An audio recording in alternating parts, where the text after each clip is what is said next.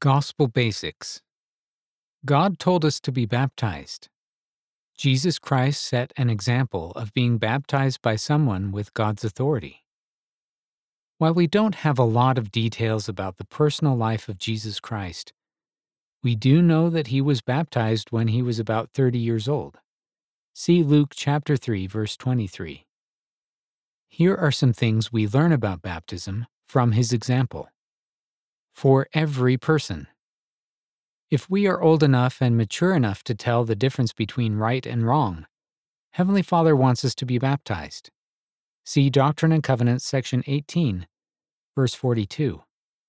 Jesus was perfect, but he still chose to be baptized to follow God's commandments. See Matthew chapter 3 verses 13 through 17 and 2 Nephi chapter 31 verse 7. Even those who already died can accept baptism. We offer it to them by being baptized for them in temples.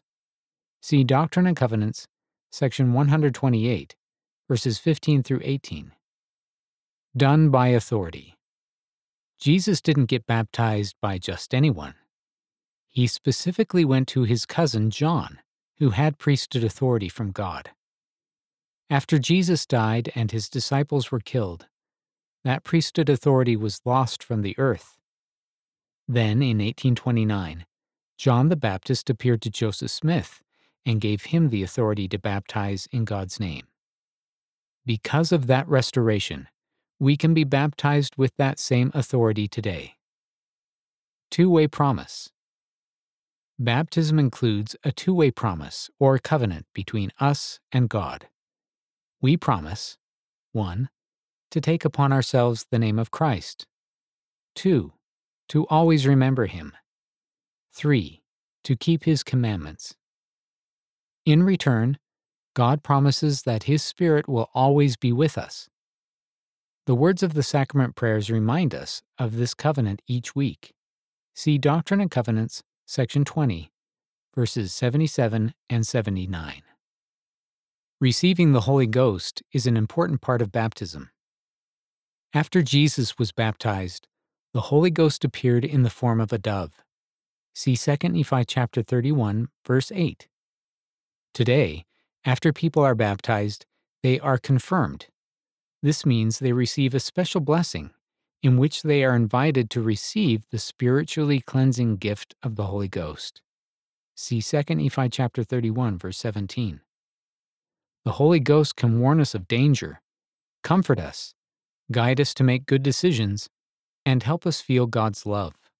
See Doctrine and Covenants section 39 verse 6. We can always repent. God knew that we would make mistakes every day. Despite our best efforts, we would sin and fall short of living up to our baptism promises. So he gives each of us a chance to repent. See Doctrine and Covenants section 18, verse 13. Every day we can do our best to apologize and right any wrongs. We can pray and ask for God's forgiveness. Then, when we take the sacrament with a humble heart, we can have the Holy Ghost with us. See 3 Nephi chapter 18 verse 11. What do the scriptures say about baptism? Parents should help their children prepare for baptism. See Doctrine and Covenants section 68 verse 25. Those younger than 8 years old don't need to be baptized.